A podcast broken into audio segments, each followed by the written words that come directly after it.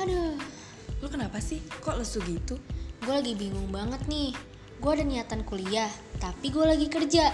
Gimana ya biar gue bisa kuliah sambil kerja? Ya nggak usah pusing, kuliah sambil kerja aja. Nah iya, gue juga maunya kayak gitu. Tapi di mana ya biar gue bisa kuliah sambil kerja?